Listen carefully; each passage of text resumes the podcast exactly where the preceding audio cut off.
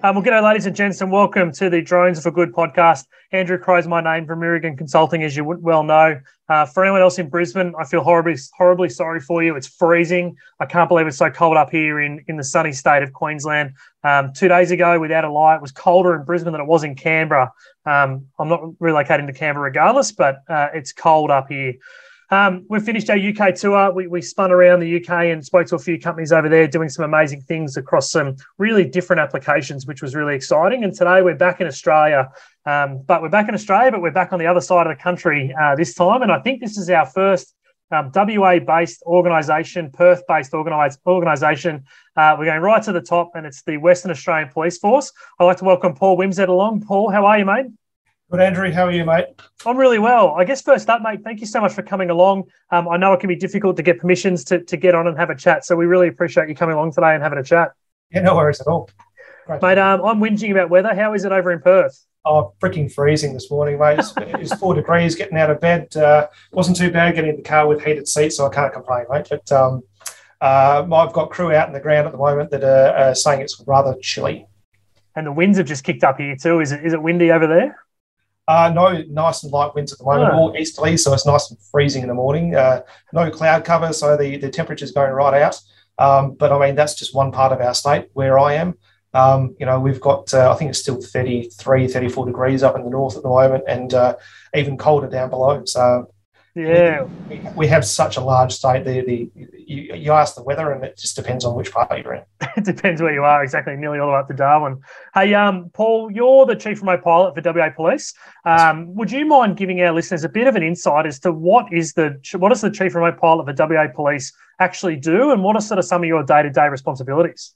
Yeah, look, um, it's an interesting one. Uh, I, I, juggle a lot of balls. Um, it goes from you know the oversight of the statewide operations uh, safety management, integration of the capability into policing, uh, st- strategic dis- uh, discussions on future plans, um, and a big part of it is actually expectation management. Um, as you know, that uh, the the field is heavily regulated, and uh, the police are no different from any other um, commercial operator. We still have to follow the regulations. Um, we, you know, we have to apply for instruments, area approvals, or whatever the the requirement may be, depending on our requirements as well. But um, being a police force, uh, our our business is generally a little bit different from your regular commercial operator, um, in the fact that most of our operations are dynamic, and uh, you know a lot of bad stuff doesn't happen during the day and can't be planned for. So um, the the officers that we've got involved, uh, you know, have to have that dynamic risk assessment running through their brain from the aviation perspective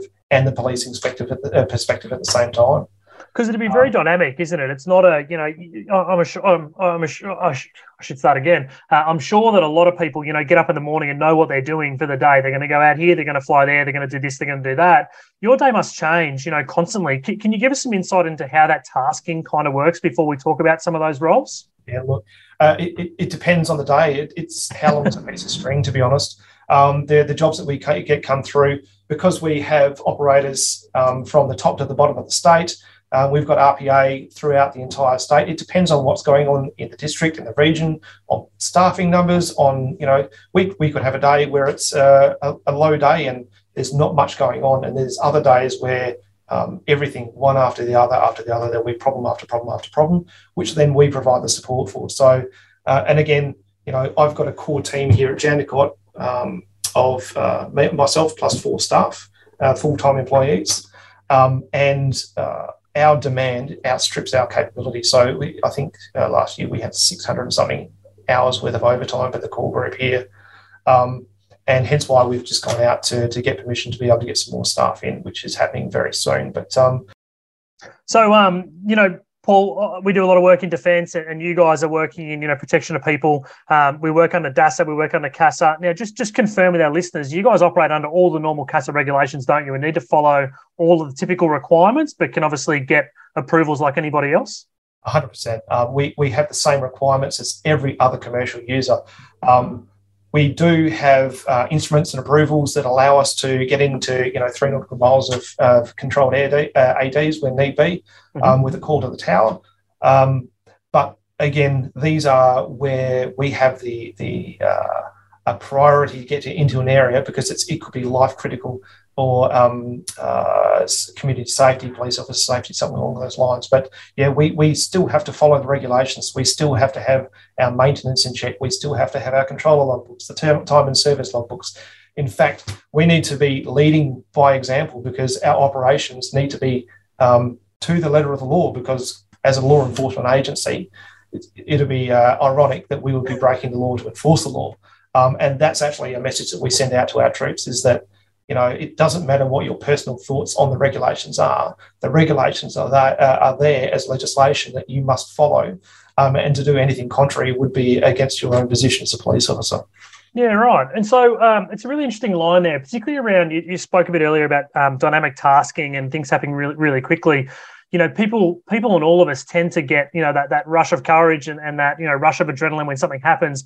Um, how do you train your guys to, to really, you know, stop and, and analyze the situation from a risk perspective? Is that a deliberate discussion and deliberate training point that you have with them? Yeah, hundred um, percent. And, and, this is the thing, we, we've we have to have these constant uh, conversations where we say, take your policing hat off and put your aviation hat on, mm. because that's the culture that we have to drive. Is that um, you know, it's it's not just a, uh, a toy that you grab off the shelf at JB Hi-Fi. These are tools as part of your policing, um, and you need to be able to use it as comfortably as you would do when you're shooting a gun or taking a photograph for evidence, where it's a, a requirement for evidence in court. Um, they need to be competent at their job, and they need to be able to take the police officer hat on, put the aviation hat on, and have a clear head when they're operating these things. Um, it, it, it's uh, it, there's no two ways around it. Um, police officers do get suckered in sometimes to that adrenaline rush where a lot of things are going on at the same time. Um, and we try to make sure that um, our, our crews are uh, trained as much as possible to be able to resist the urge to do something that's against the regulations. Now, mm. in saying that, we also have increased hours when it comes to um, specialized operations. So where you know the threshold may be um, standard for 10 hours for night operations, we'll increase it to 25 hours operational so that um, they're comfortable in the use of the equipment prior to them actually going out and using that in a non-standard format. Um, and again, you know, I've, as I said, I've got a crew of, uh, of four here that are full time. Their operational capability, um, where they're using it on a daily basis and doing it in a very heavy uh, manner, differs from those guys that are using it um, once a week or twice a week out in the regions. So it, it comes down to um, experience levels, qualifications, and our own internal training and support that we provide to our, our people. Yeah, really good to hear. And um, I remember, you know, thinking back to my first time when, when we got into Afghanistan with, with UAS and, um, you know, there'd be a call to go and support and all you want to do is support. You want to get out there, you want to get the aircraft in the air, but at times it just can't happen because of, you know, legislation or requirements or legal issues or risk or whatever it might be. So it must be a difficult thing for them to deal with.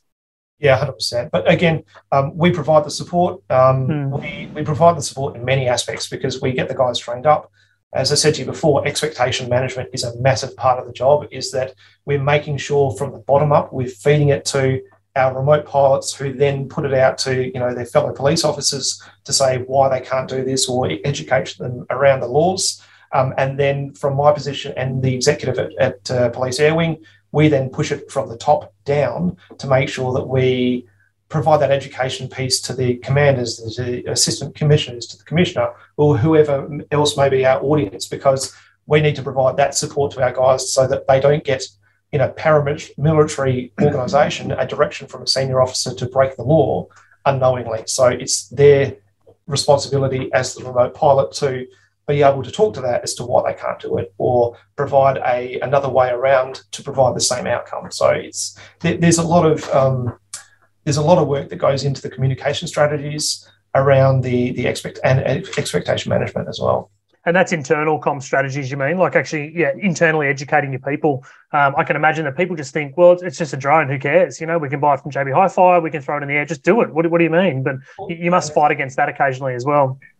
We we have a very large workforce, um, and one of the problems that we have come across across in the past is that. Uh, you know, we, we will see every so often a video creep up on social media where an off-duty officer has done the right thing by trying to help out and make things look great um, by using an RPA. But the problem is, is we see breaches of the regulations, and it's not those off-duty coppers that actually get the phone call. It's I get the phone call from CASA mm. to say what's going on here and why.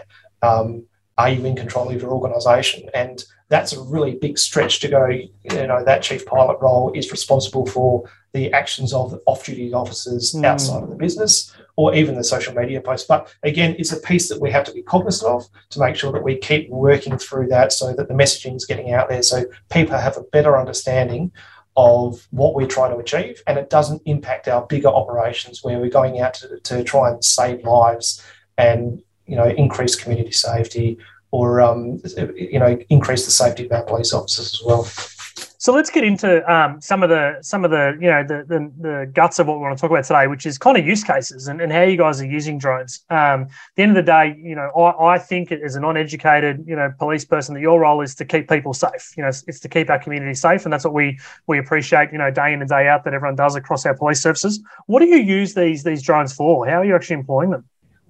The, the capability has a wide ranging usage in WA Police. I mean, from uh, critical life saving applications such as search and rescue through to counter terrorism, um, situational awareness for major events. This, the span's huge. But I mean, if you, if you want to delve down into it, I mean, the, a lot of the work that we see, um, crime scene reconstructions.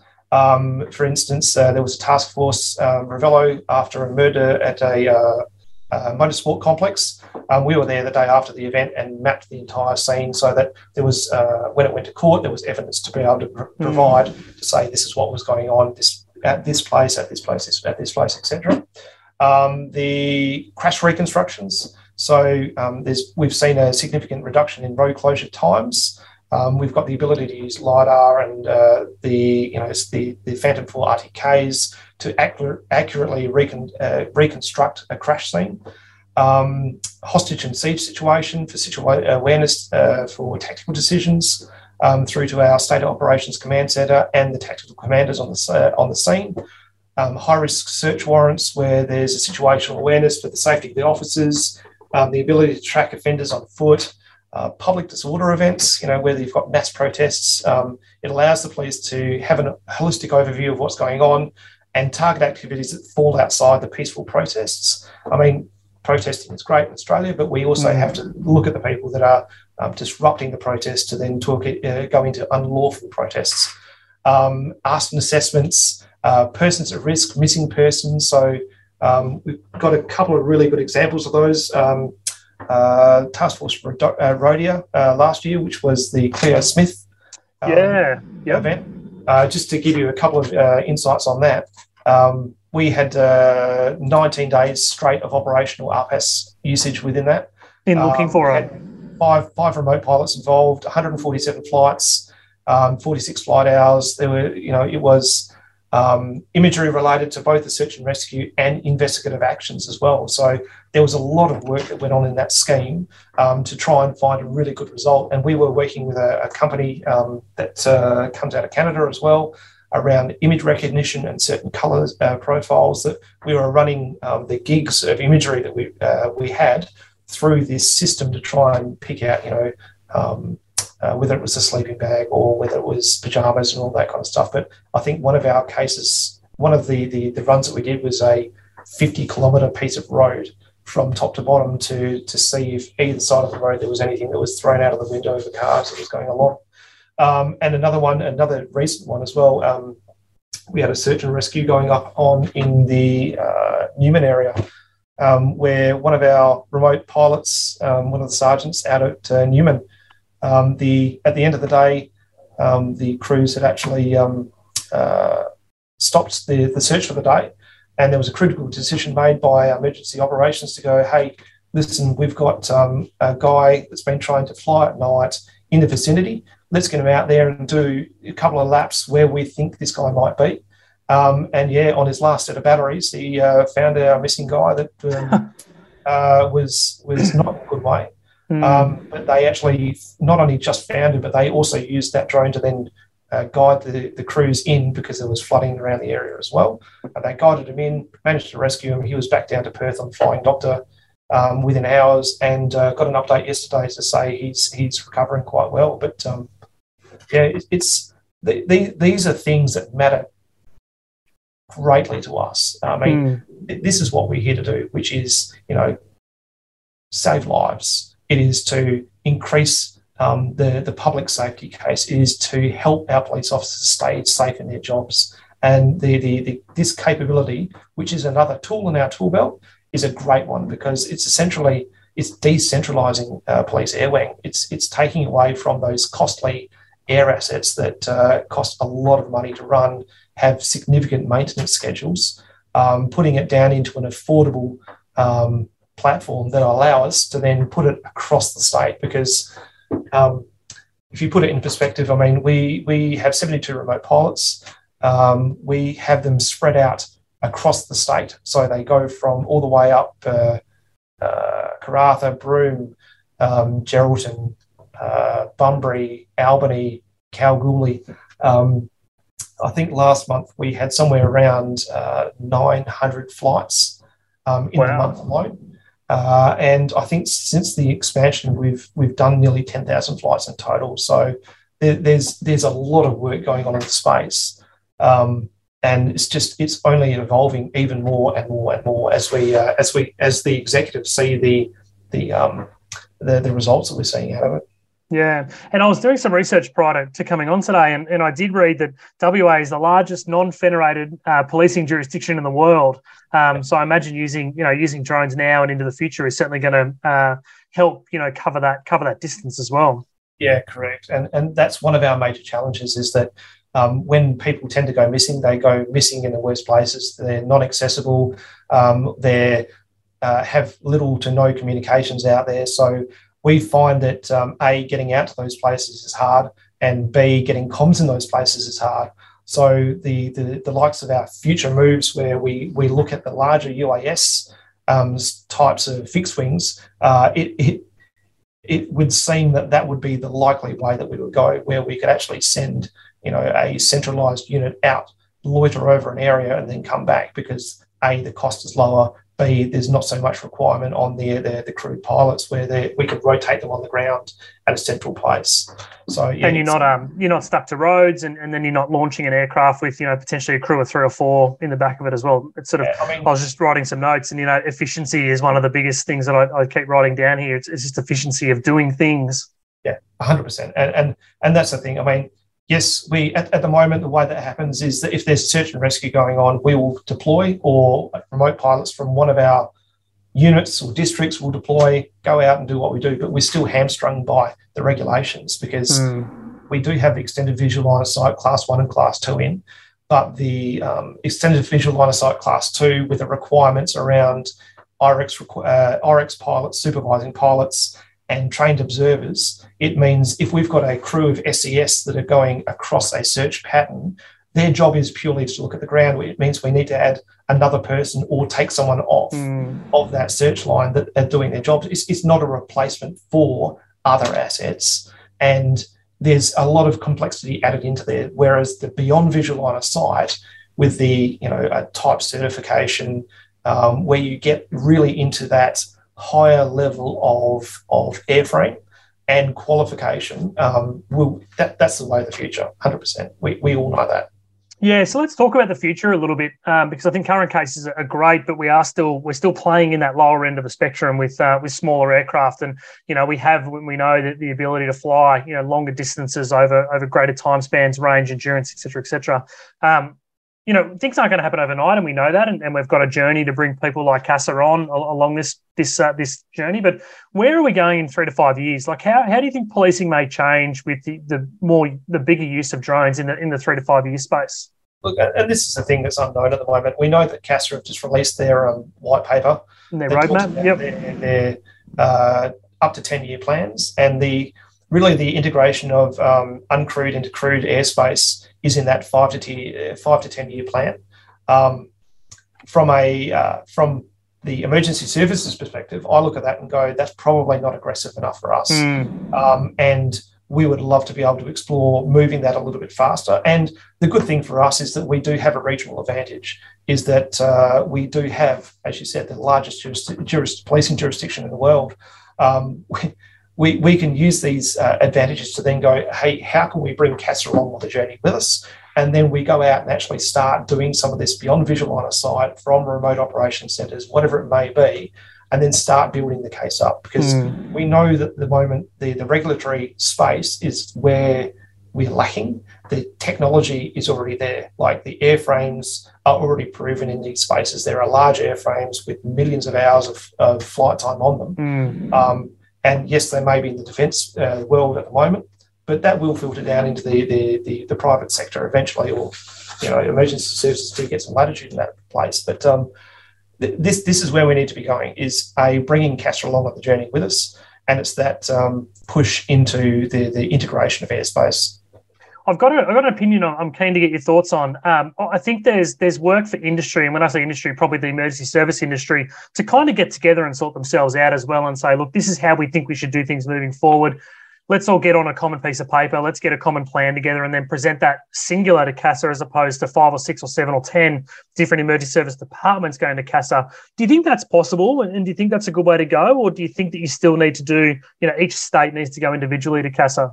No, I, I, think it needs to be a mix of both, to be honest, because mm-hmm. each state um, they look after their operations separately, um, and they will run it. There will always be the state who will run the operation will run yep. it in the way that they see fit.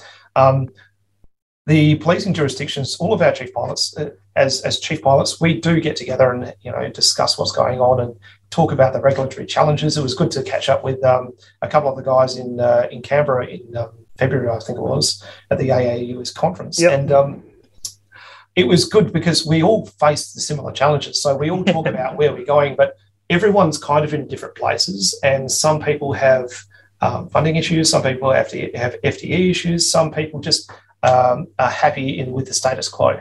Um, so, yes, moving together as a collective 100% is a, a definite advantage. Um, but we're looking at it from the space at the moment. We, have got a decently mature operating space with a good safety case behind us. We're situated within the air wing um, with the, the, advantages of our regional um, uh, uh, airspace and unpopulated areas um, where we might be able to, to push this a little bit harder and then bring the other states across with us. What do you what do you think about um, multiple emergency service organisations working together with singular uh, capability as well? So you know something like a, a, a, you know it could be owned and operated and, and controlled by policing, but is actually used by fireys, by ambos, um, by you know situational awareness type organisations. Do, do you think that type of operating model is possible? Yeah, I, I, think we actually go bigger than that. It's not just a state state and uh, you know multi um, agency response. It's a state and Commonwealth one. You know, mm. we it's not just. I mean, not it's how can we help our brothers and sisters in emergency services. It is how can we help DFES over here? How because DFES over here don't have a, an RPAS capability at all. Mm. Um, and, and, that's a discussion for DFES themselves. But um, yeah, we're looking at this to go. How can we help DFES? How can we help police? How can we help um, border force? How could we help AFP? How could we help everyone in the same industry and then be multi-platform uh, and uh, and all have that same capability coming out of it. It, mm. it, it would also reduce the cost for everyone as well. But um, again, that's uh, that's a bigger discussion than uh, just you and I, buddy. that's a that's a big plan, and, and I'm sure we'll get there. Um, hey, look, Paul, we're, we're, probably running a bit out of time, but we could talk about this forever. Um, look, I want to thank you guys again for everything you guys do across your state and, and the work you guys do um, and girls do in, in, keeping everyone safe. You know, there's there's no higher calling really in this country than, than serving your country, and and um, you know, I think police are right up there. So, um, thanks so much for, for everything you guys are doing. Uh, thank you. Thanks for having me on, mate. Great to talk to you. Yeah, no problems at all. And we'll uh, we might do a follow up in a few months' time or, or six or twelve months' time and see where we're at. Yeah, no worries at all. All right. Thanks, Paul.